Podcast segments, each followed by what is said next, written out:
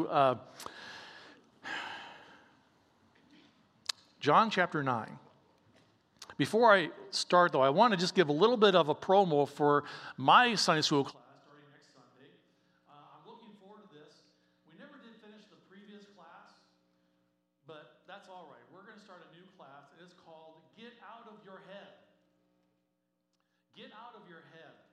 Uh, it deals with how we can manage our thoughts and our emotions in times of uncertainty, in times of crisis. How many would say that describes our times today? And I think you will find it appropriate for what we're going through or have been going through. Uh, it will give you some tools to help you overcome uh, these uncertainties in your life today and going forward into the future. And I, I just want to encourage you. I hope you'll come and be encouraged by the class.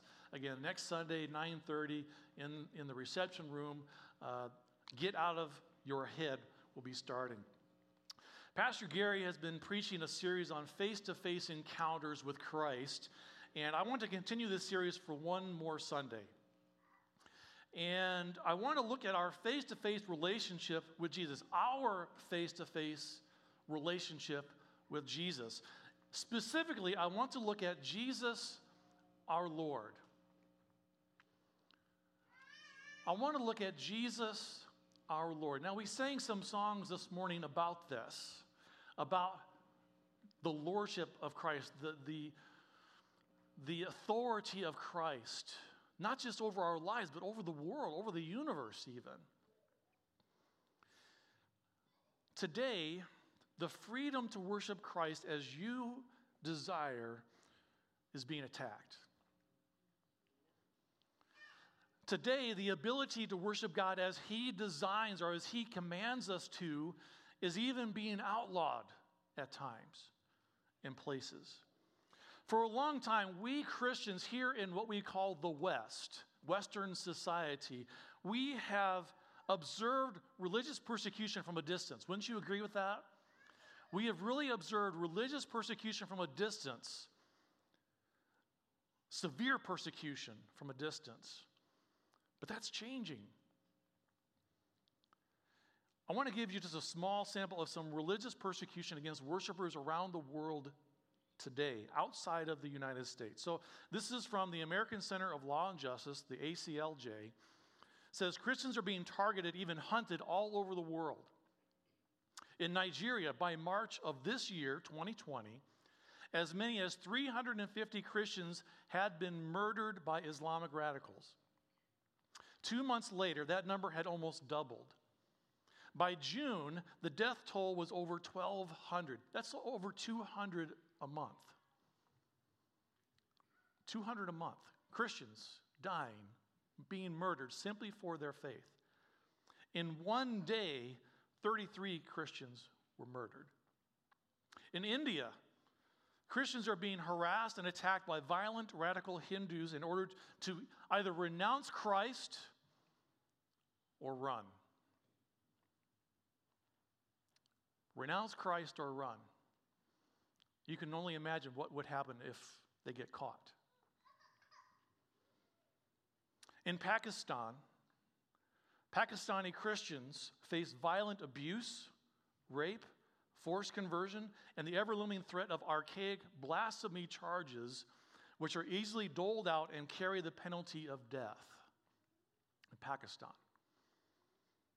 Again, this is just a small sample. This is just three countries from around the world. Unfortunately, religious persecution is no longer uh, to be perceived as only an issue for those beyond our borders. Wouldn't you agree? Don't get me wrong, people in America, we have been persecuted at times for our faith. I've experienced some persecution. Maybe some of you have experienced some persecution as well. Just simply for believing in God, believing in specifically Jesus. Now, you and I, we probably never faced death or the threat of death, but we have experienced persecution nonetheless. In the past, I believe that most persecution has been done by individuals towards individuals, like maybe a bully in school. But more and more today, it's being organized by large groups Today, persecution is growing and even becoming mainstream in some places. The Bibles, some Bibles are even being burned in the streets. It's becoming acceptable to make fun of, demean, slander, even take legal action against Christians, again, simply for their beliefs, our beliefs. Simply taking a stand for what the Bible actually says. At times, it feels like Christians are the only ones who are not allowed to live out their lives, their faith, their way. Everybody else can do whatever they want. But Christians, no. We don't have that freedom at times. In some states here in the U.S., local and state governments are mandating how, where, when, and how many of their citizens can worship God. For example, fines are being levied, people are being arrested, even. Threats of, of utilities are being shut off, among other things. Now, if I hadn't already told you this is happening in America, you would think this was happening someplace else. You would think this is probably happening in a communist country like China or Russia. But this is happening here today in America. Before I go further, I need to make it perfectly clear this is not about politics, this is about life. This is about freedom. This is about what is right according to God's word. This is about dictating how someone, namely you and I, how someone is allowed to worship their God. I don't know about you, but I never thought I would see this happening here in America. Other places, absolutely but not here. Not in the land of the home, the home of the free and the brave.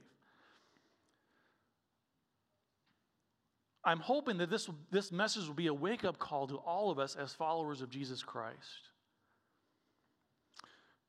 Throughout the centuries, in fact, even before there was such a thing as a Christian community or Christianity, Followers of God have been persecuted, and yet, at the same time, they have always found a way to continue to worship and serve God, whether it was as individuals or as groups, as God has led them, as God has commanded them, even. Listen to this illustration. Let's say there's a little child in the middle of a room full of toys, their toys, and they have a friend come over. Now, the friend, they start walking around and they look at the different toys and they start playing with a particular toy that really hasn't been touched in uh, maybe a couple weeks, maybe even a month or more. It's just been there. Now, the child who owns the toys, he sees this other child playing with their toy.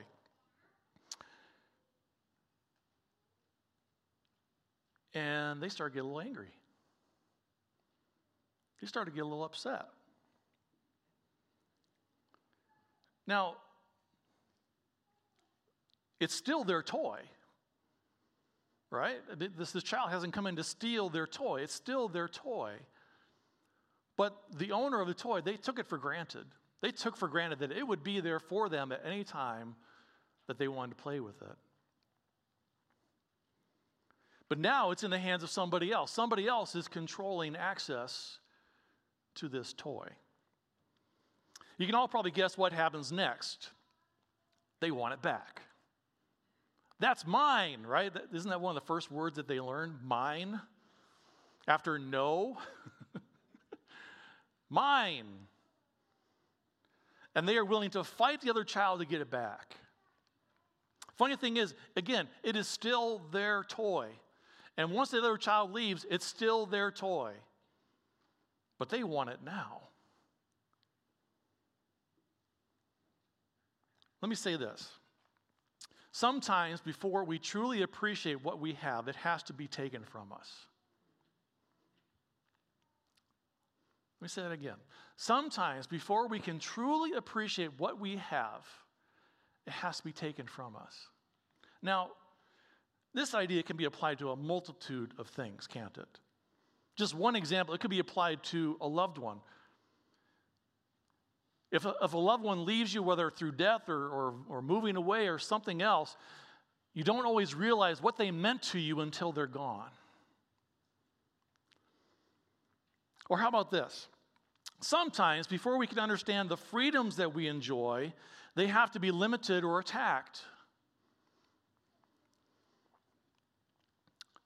Back to the, the, the, child toy illustration. The first child, the one who owns the toy, they still own the toy, right? But they are f- feeling these emotions for the toy that they just haven't felt for a while. The ownership of that toy.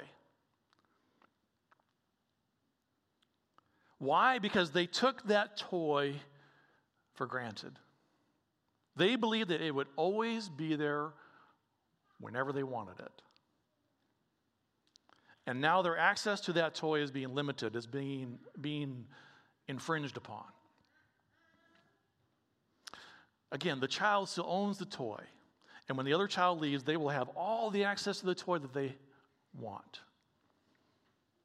The question I ask is this Will that child, will they care about that toy once the other child leaves?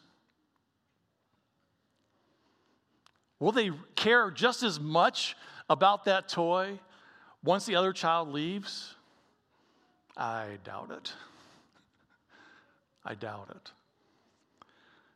Will they go back to taking it for granted? Probably. As I mentioned at the beginning, I want to talk today about our face to face relationship with Christ, our face to face encounter, if you will, with the living God.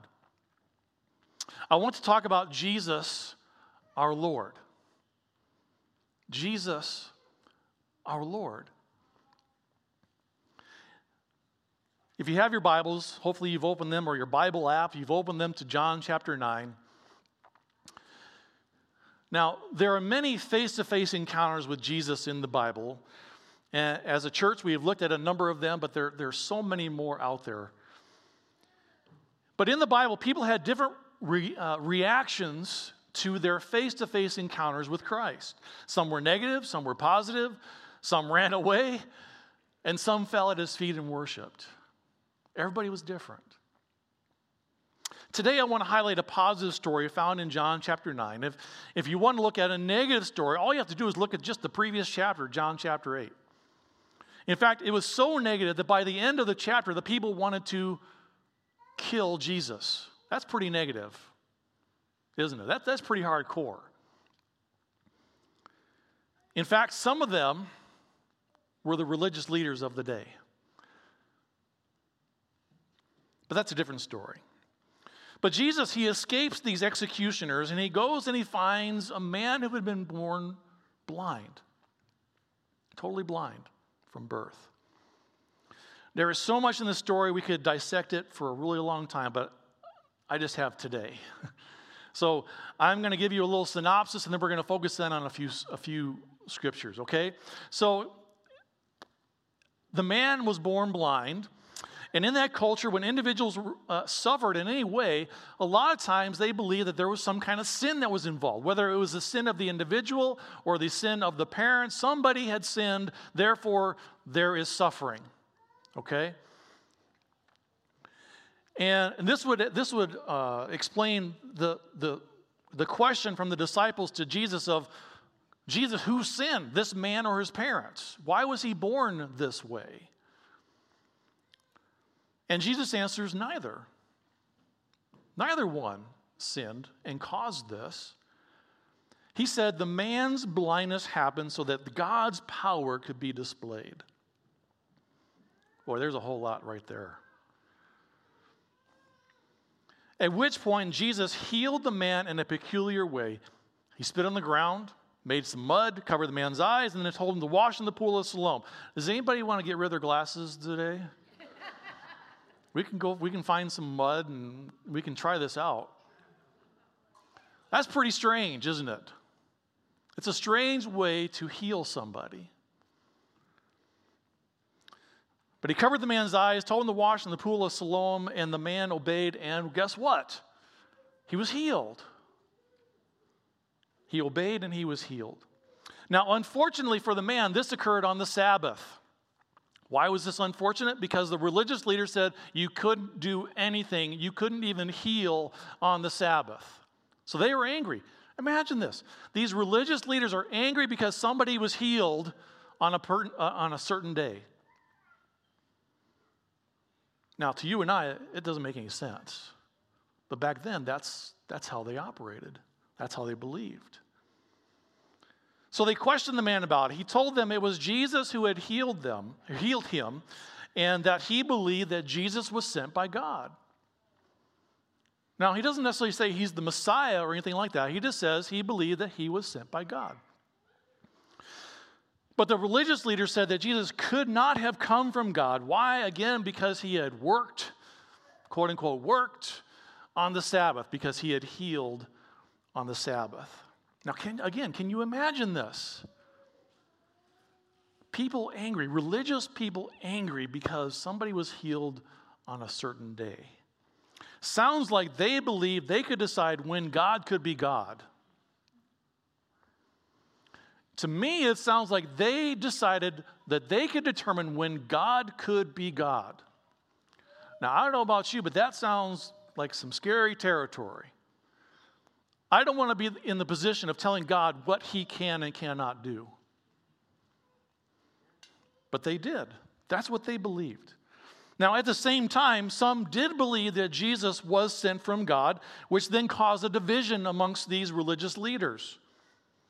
Some of them ended up calling Jesus a sinner, which was almost one of the worst things that they could call him. They called him a sinner.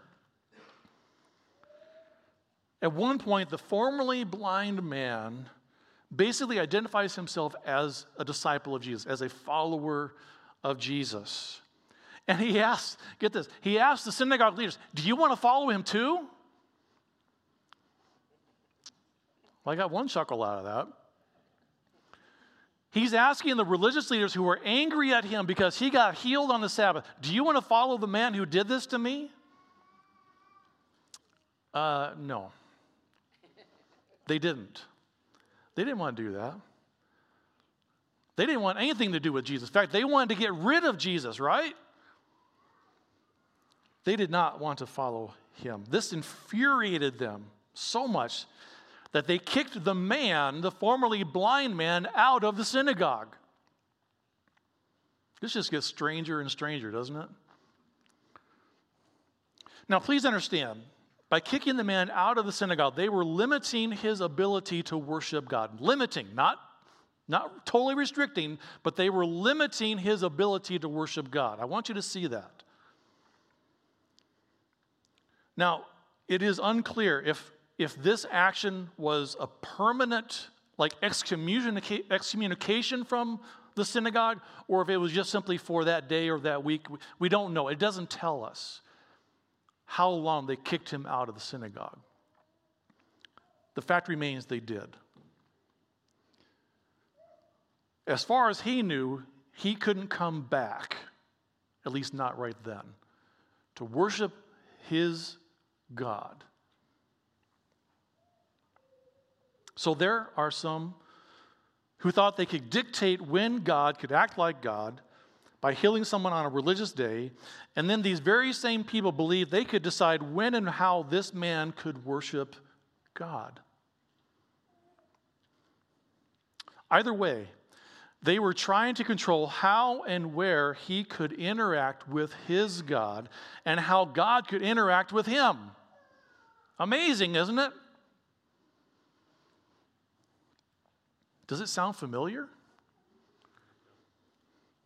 At this point, Jesus hears about what's happened. He, he hears about what's happened to this formerly blind man, that he has healed, and he goes searching for him.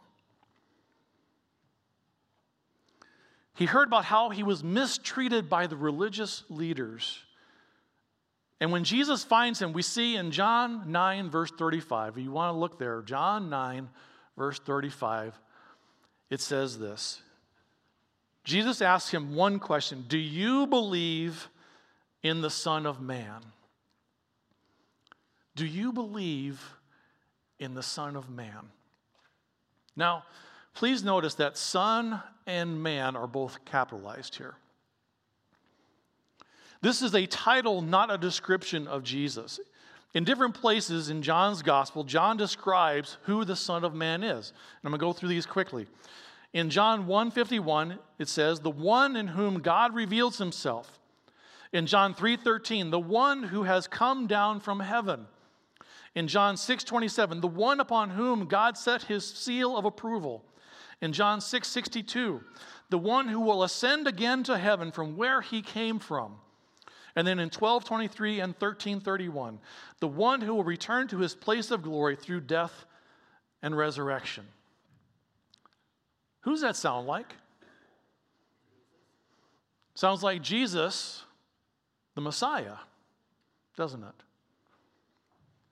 If you have a red letter edition Bible where the words of Jesus are printed in red, you'll notice all of these are in red. This was Jesus speaking about himself. In fact, this was one of his favorite titles for himself was Son of Man. Now, it would seem that all good Jews knew or were at least familiar with this title, Son of Man.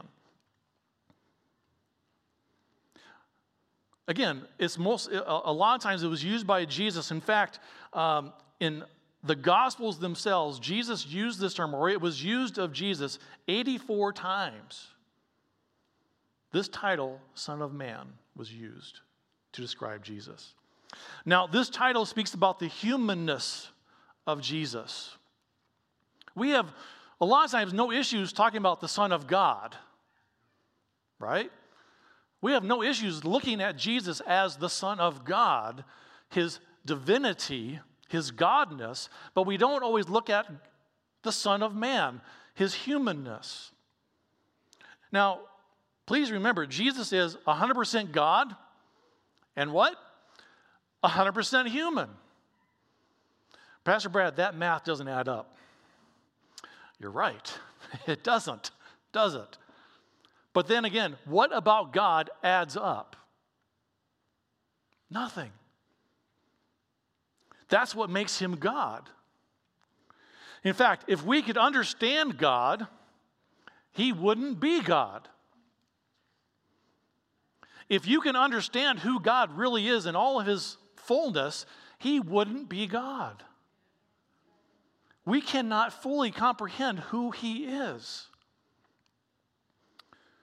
Now, it is believed that this title, Son of Man, uh, is connected with a passage found in the Old Testament in Daniel chapter 7, which I'm going to read here, verses 13 and 14. Daniel writes this As my vision continued that night, I saw someone like a son of man coming with the clouds of heaven. He approached the ancient one, who is God the Father, and he was led into his presence. He was given authority, uh, authority, honor, and sovereignty over all the nations of the world so that people of every race and nation and language would obey him. His rule is eternal, it will never end. His kingdom will never be destroyed. Now, today we recognize that this passage is talking about who? The Messiah. He's talking about the Messiah, who is Jesus. Now, I, really couldn't confirm whether or not if the Jews of Jesus' day would have made the direct connection or not with Jesus, or excuse me, with the Son of Man being equal to the Messiah. I, I just couldn't find that for sure. And yet, the formerly blind man's response would almost suggest that they did, or at least he did. That he did connect the Son of Man with the Messiah. And why do I say this? Because in, in verse 36, the man says this I want to believe in him. Now, a good Jew would never believe in anything or anyone who was not God. He's not just talking about, I want to believe, you know, that he's a good person or anything like that. He wants to believe in him as God. Is basically what he's saying there. But there's further evidence because Jesus replies to the man in verse 37 You have seen him Jesus said, and he is speaking to you. Now, that's not the kicker. The kicker is the next point. Because at this point, the man says he believes and then begins to worship Jesus. He begins to worship Jesus. Again, a good Jew, would he worship anything that was not God? That he perceived as not being God? No, he wouldn't. So somehow he's made the connection that this is God in the flesh. Now, there's more to this story, but, but this is where we're going to stop for us today. Now, I don't know about you, but I would love to know more about how the man worshiped Jesus. We don't have any clue. You know, did he dance? Did he sing? Uh, did he get down on his hands and knees? We just don't know. It just says he worshiped Jesus. Now, please understand, at this point in time, Jesus had not died, had not risen from the dead. Jesus would not have been viewed by this man or anyone else for that matter as the risen Savior and Lord. It hadn't happened yet. He would not have recognized Jesus as someone that he owed his allegiance to. Jesus was simply the man who had healed him. Jesus had not just introduced himself as a son of man, or Jesus had just introduced himself as the Son of Man.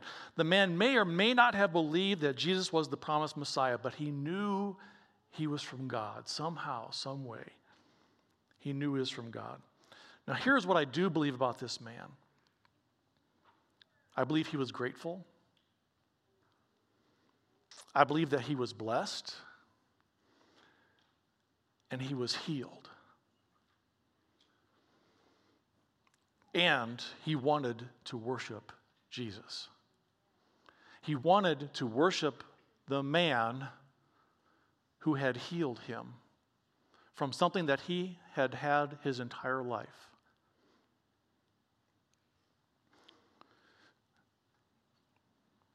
And guess what? It does not appear that he cared who saw him do this. He just worshiped Jesus. A few, a few verses later, we see that there, was, there, there were some Pharisees standing nearby when this happened. Perhaps even some of the ones who had kicked this formerly blind man out of the synagogue. Again, when they kicked him out, they were telling him, in effect, that he couldn't worship God there. He didn't care. This formerly blind man didn't care where he was or who he was with, who was around. He was going to worship God. He was going to worship Jesus. He was going to worship his Messiah, we now know. He was going to worship his healer. Speaking about when to worship, Pastor John Lindell writes this When I don't stop to rest, I forfeit God's recreative and renewing work in my body and soul. Along the way, self reliance supplants worship. Ooh. When we don't take a day of rest. Now, he's talking about a Sabbath rest here, okay? He's talking about a day of rest, something that everyone needs, something that God has given to us. He's saying that when we don't take time to focus on God, we tend to become self reliant. Self reliant. That means we come to believe we don't really need God. It can also mean that we can believe that we don't need to worship and serve Jesus our Lord because we become self reliant. Now, we don't observe the actual Sabbath, which is Saturday. We observe Sunday, which is today, as a day that is set aside to focus our attention more. Please, please see the emphasis on more on God, because we should be focusing on God at some point throughout the week, every day, right? Every day we should have some focus on Christ. Prayer, reading the Bible, etc. So it's not just a one day of the week event. We are, the Bible tells us, to present ourselves as sacrifices unto God in worship. Let me ask you this question When you come to church, whether it be a Sunday morning or if you come on Wednesday night, do you come focusing your attention on God, expecting to encounter Him?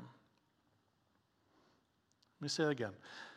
Do you come focusing your attention on God, expecting to encounter Him?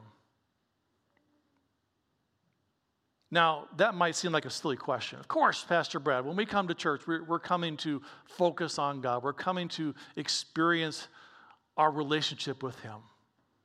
Of course, it should be that way. But is it? Do we? I wonder how many times I have come into a place of worship, a church like this, because it was Sunday or because it was Wednesday, and I didn't really come expecting to encounter God. I wasn't living in sin or anything like that. I just wasn't coming to I wasn't coming expecting to encounter him. I wonder how many times that has happened in my life. And then I think, you know what? Maybe I'm not alone in this. Maybe there are others who have done the same thing. Maybe there are others who have come into church because it was Sunday or because it was Wednesday, but they really didn't expect to encounter God or really to give to God. They were just there. I'm not going to ask for a show of hands. You're, you're safe. But I'm guessing I'm not the only one that that has happened to. Surely there are others who, like me, have, have done the same thing. Maybe Maybe that even applies to someone today. Earlier in the message, I, I, I said that I wanted to look at Jesus our Lord. We don't use that word a whole lot anymore, do we? Lord. I wonder why. Is it because we don't like to think of someone or something as being over us? Because that's what it's talking about. That's what it means. A lord is someone who is a master or ruler over others. That's what a lord is. That's what a lord does. It's also a title that we give to people. It's a sign of dignity and honor, acknowledging that they have power and authority. Here's my question for you and, and, and for me today. Is Jesus really the Lord of your life? Or do you simply view Jesus as your Savior? And understand there is a difference. Is Jesus the Lord of your life, not just the Savior of your life? Many people like the Savior Jesus. But they don't always like the Lord Jesus. They do not want to give him the power and the authority over their lives, over our lives. And sometimes when we don't do this, there's that self reliance thing that, come, that can creep in, right? But if I don't make him my Lord and my Savior, if, if I don't have that lordship over me, then that can interfere with how and when I worship and serve Him.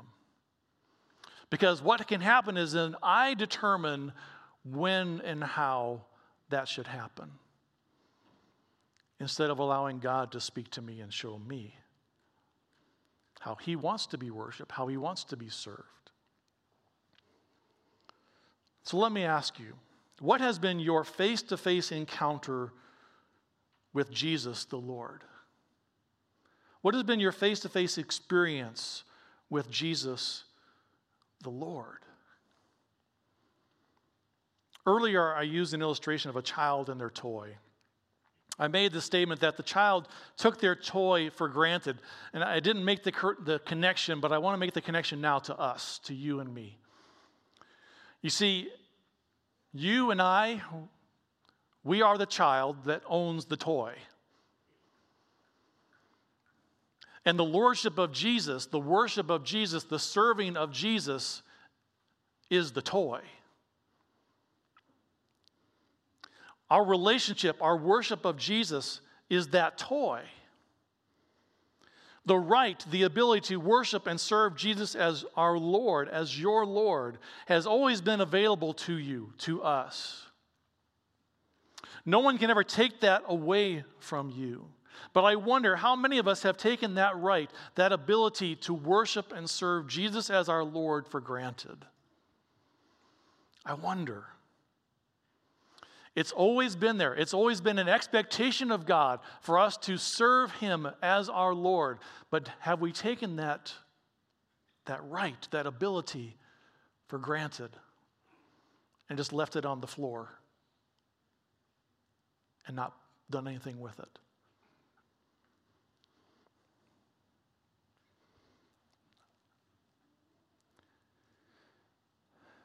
Many people around the world and even again here in America today are having to make a decision. Will they worship and follow Jesus as their Lord? As the one who has power and authority over their lives?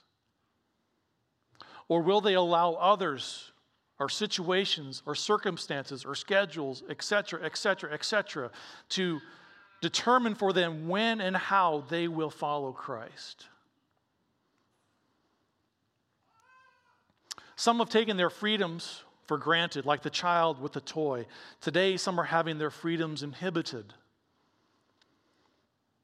I mentioned earlier that I really want this to be a challenge, a wake up call if necessary to all of us to not take our freedoms for granted, to not take this liberty for granted, to not allow situations or others to dictate whether or not we worship and serve God or how we worship and serve God. What I'm afraid of is this, people. I'm afraid that, that you and I will enjoy our freedom for a time, and then we will take it for granted later. I'm afraid that we will become complacent in our relationship with Jesus, the Lord, and take it for granted. I'm afraid that some will take their freedom to worship and serve Christ as their Lord for granted. If I could have the worship team to come up at this time, please. I wonder.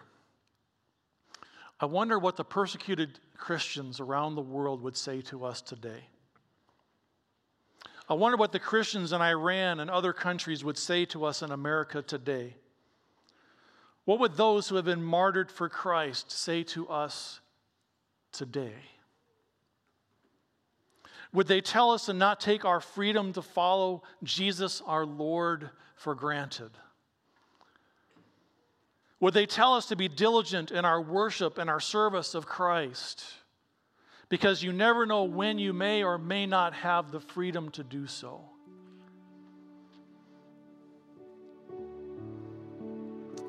Something tells me they would. Something tells me that they would say, Wake up! Don't take this for granted.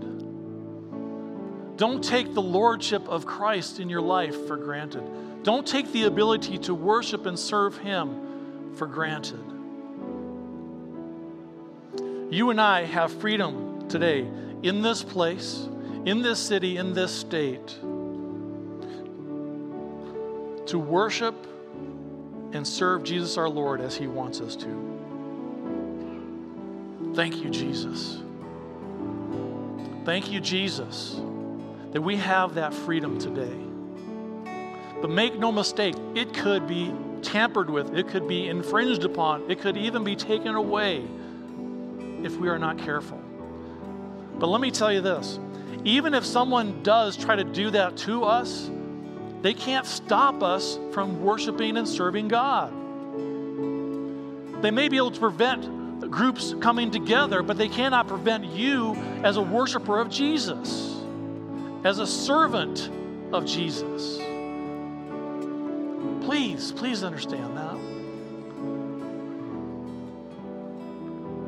I want to challenge you to worship and serve Jesus, your Worship and serve Jesus, your Lord.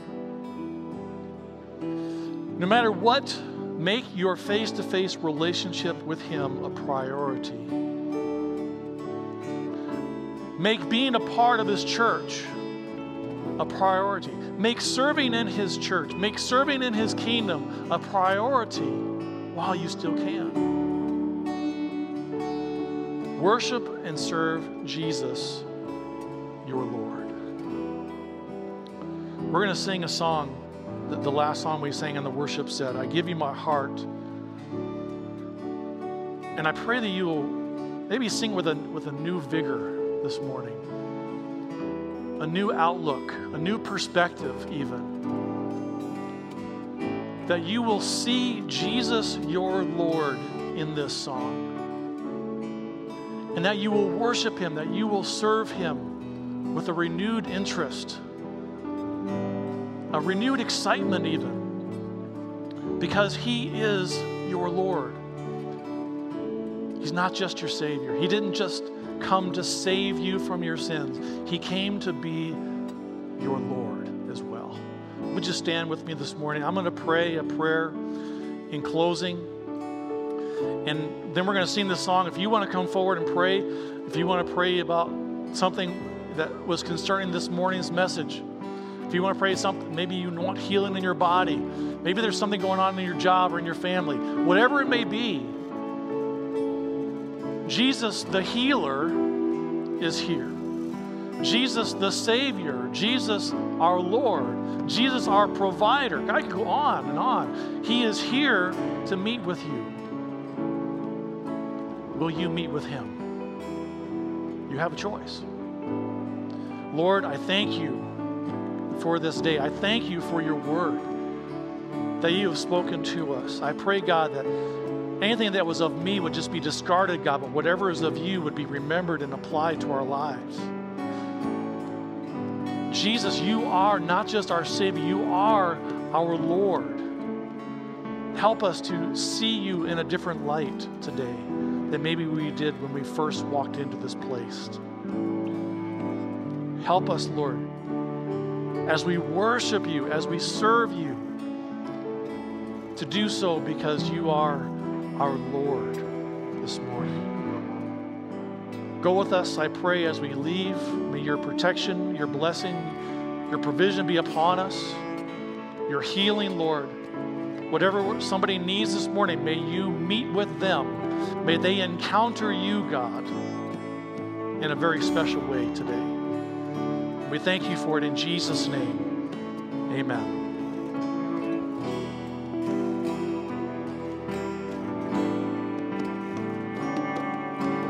This is my